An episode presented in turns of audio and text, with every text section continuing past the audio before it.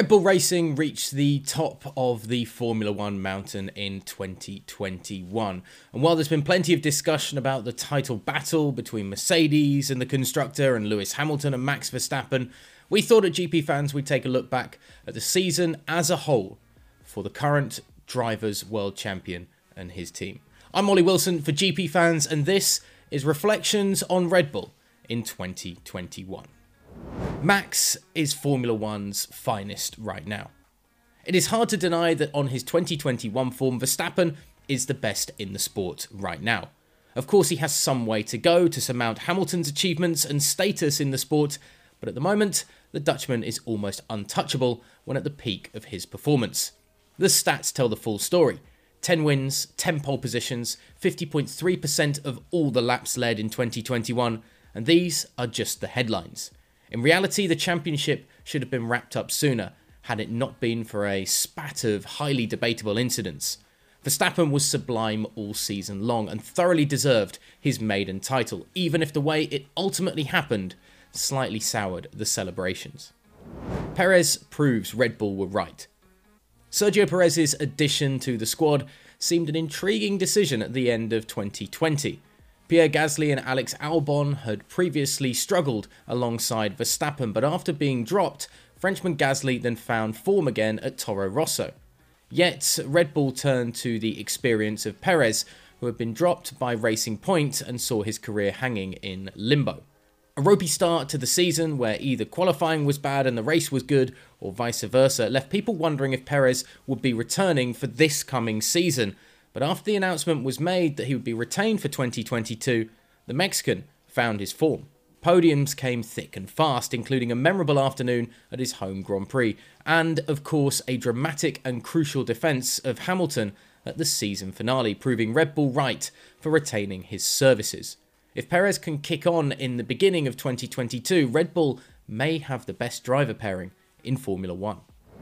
Honda gets its dream farewell tour everybody knew that Honda would be leaving Formula One at the end of 2021, but nobody could have imagined the glorious ending the Japanese manufacturer would receive.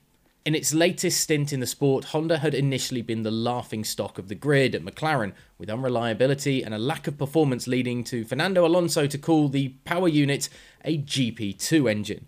But with Toro Rosso first and then Red Bull, Honda found its best.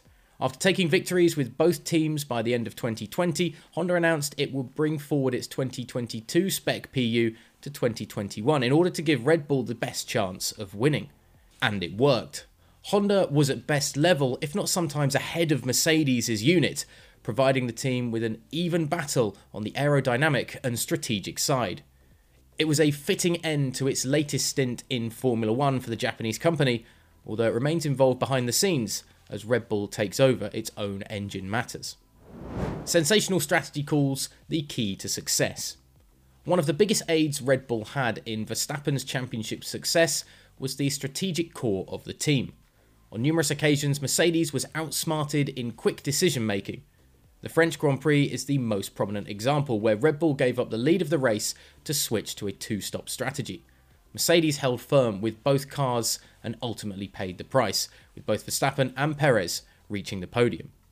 Strategy could be even more vital in Formula One this coming year, with the field expected to bunch up in its performance.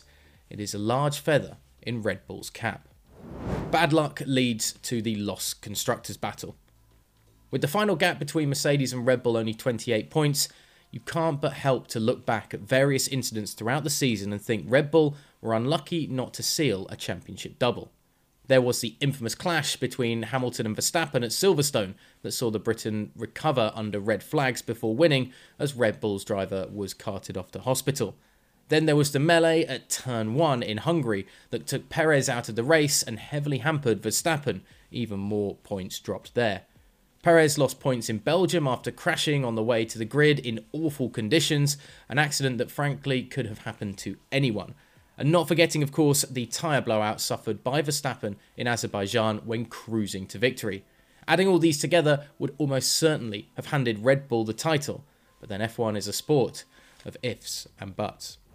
So that's our look back at Red Bull in 2021. Is there anything that we missed out at all or anything we should have put in? Let us know in the comments section below.